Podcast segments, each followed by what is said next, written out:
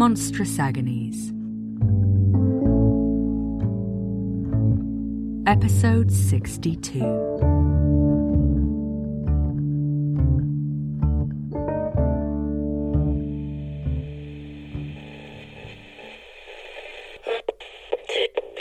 stood alone. Just don't think the loincloth is a necessary addition.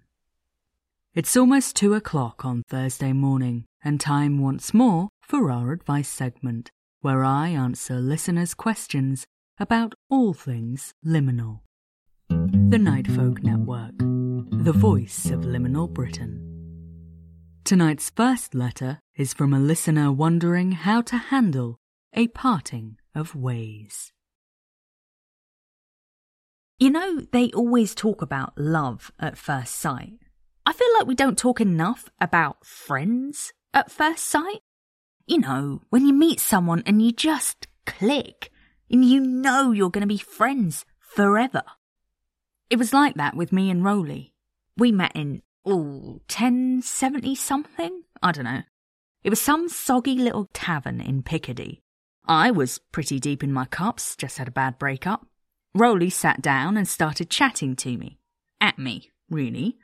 I told him to please leave me alone, in slightly stronger terms. He took umbrage. A fight broke out. We swapped a couple of punches, then called it even and spent the rest of the night getting seriously drunk. It was the most fun I'd had in months. Woke up in a ditch together the next day, and the rest is history. Which is sort of the problem, actually. History.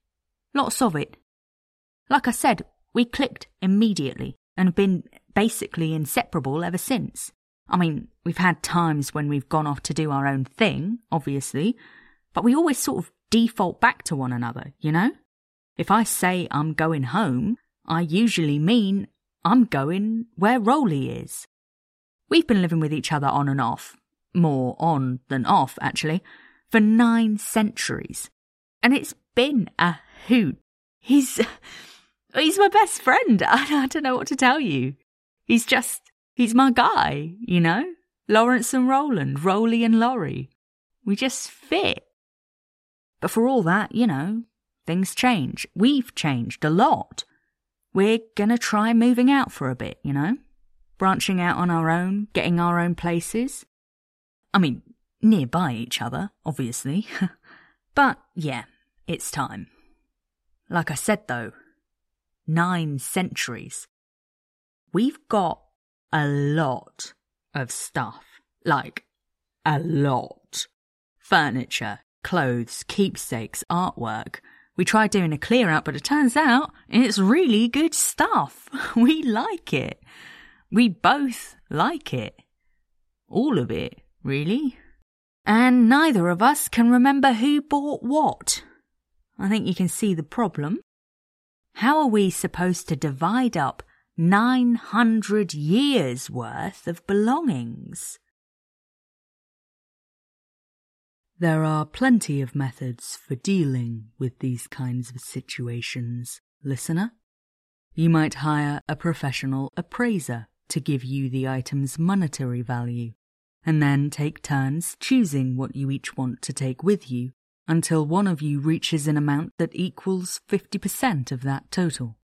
You might also agree that whatever one person wants, they can pay half its value to the other, buying back their share. Or you could solve things more traditionally, in hand to hand combat, with the stakes agreed beforehand. If that sounds rather cold, that's because it is. These are processes meant to answer this question quickly and simply, making a clean break between the two of you. But you aren't looking for a clean break. You and uh, Rowley are not removing yourselves from one another's lives. You may be living in different spaces, but you're still bound together, deeply and intimately there is still an enormous amount of love and affection between the two of you, and it seems rather silly to pretend there isn't. You can't solve this with rational decision making because it's not a rational decision. You have 900 years worth of memories to wade through. It's going to take a very long time. It deserves that time. Your friendship is worth far more than a quick fix. Take each object in its turn. Consider it together, sharing the memories you have of it, and see if either of you feels strongly about keeping it. When there are items you can't agree on, please remember that you're friends. You love each other.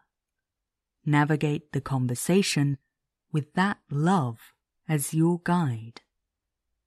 It may still be uncomfortable, but you aren't going to break up a friendship like this over who gets to keep the 17th century Dutch oak armoire. Take your time and trust the strength of your relationship to see you through. Tired of going out for dinner only to be met with torches and pitchforks? Supplies running out? Villagers getting a little too smart? With Drax Snacks, there's no need for a tax. Get fresh organic babies delivered right to your doorstep for the perfect bite sized snack. Subject to availability, Drax Snacks is not liable in case of assault by a vengeful family member. Terms and conditions apply. Our second letter tonight is from a listener struggling to stick to a schedule. This is going to sound daft, but I don't know who else to ask. I'm not what the sapios would call neurotypical, easily distracted, some people call it, flaky, you know. People who think this is just a quirky little personality thing. Mental health support in the creature community is spotty at best, and finding someone who gets it is a nightmare.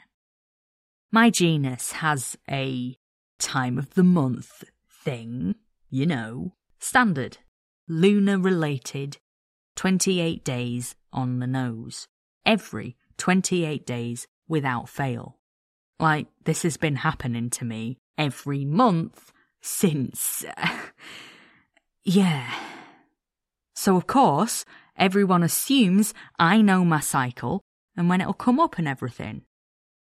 But I never remember. Like, logically, I know it's coming because it's always bloody coming, never stops, does it? But somehow, I forget. Right up until the change happens, I forget. And it's uh, led to some incidents chicken coops, slippers. Thankfully, nothing person based, but I'm worried it's only a matter of time. I've tried calendars, I've had apps on my phone, I've marked my diaries, even alarms, great big noisy things. But my brain somehow manages to avoid or ignore or just skim right over every single reminder until I wake up on the kitchen floor surrounded by the remains of the grocery shopping that should have lasted me a week. Do you have any suggestions for other options? That sounds very frustrating, listener. I know you mentioned the difficulty in finding mental health support in the creature community, so I'll just mention in passing that I do think it would be worth pursuing a formal diagnosis, if possible. Waiting lists for an ADHD assessment are notoriously long across the NHS. But if you can get things moving in that direction, you might find that a clinical approach, both in terms of medication and more formal counselling, could help you manage your symptoms more effectively. However, that doesn't help you in the here and now. My first thought is to wonder if there are things you could put in place in your home to minimize the damage you might do if and when you forget about your change. There can be an attitude in some quarters that such accommodations are an admission of weakness, or only to be turned to by people who really need it. Just in case you have that voice in your head, I can tell you right now, and without hesitation, you don't need a good reason to make your life more comfortable. Your comfort is reason enough.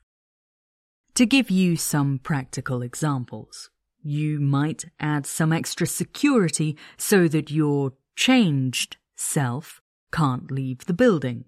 A lock that requires a key code, for example, or a mechanism poorly suited for use by non opposable thumbs.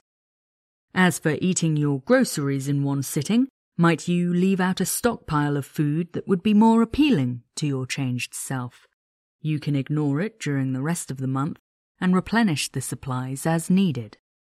When it comes to chewing up slippers, I'm afraid the only solution is to think of slippers like shampoo, a consumable item that will need regular resupply. There's just something irresistible about them to genuses of your type, I'm afraid. However, I know you also want a solution to the problem of your forgetting in the first place. Have you considered asking a friend to help? I know you said that alarms and so on don't work for you, but I think a personal message from a friend, one who knows your situation and understands the reason for this communication, might register more firmly in your brain than these easily silenced, easily ignored notifications. Think of someone you know who is reliable and dependable. Someone with a similar cycle to yours would be best, but not entirely necessary. Ask them to check in with you each month at around the time you need to be preparing for your change. You can even give them a checklist of things that you particularly need to be reminded of. The nice thing about a friend doing this, rather than an application, is that friends are rather harder to switch off.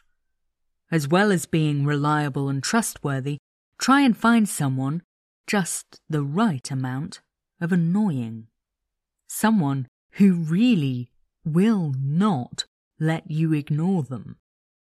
If it sounds like too much to put onto one person, ask others too. Talk about your issues. You've got nothing to be ashamed of and the people who love you want to help you. There's nothing noble about struggling alone. You have a community, listener. Use it. That's all for this week's advice segment. Next on the Nightfolk Network, body image in the community. Walk into any newsagents and you will be bombarded by images of rippling scales, silky fur, and bulging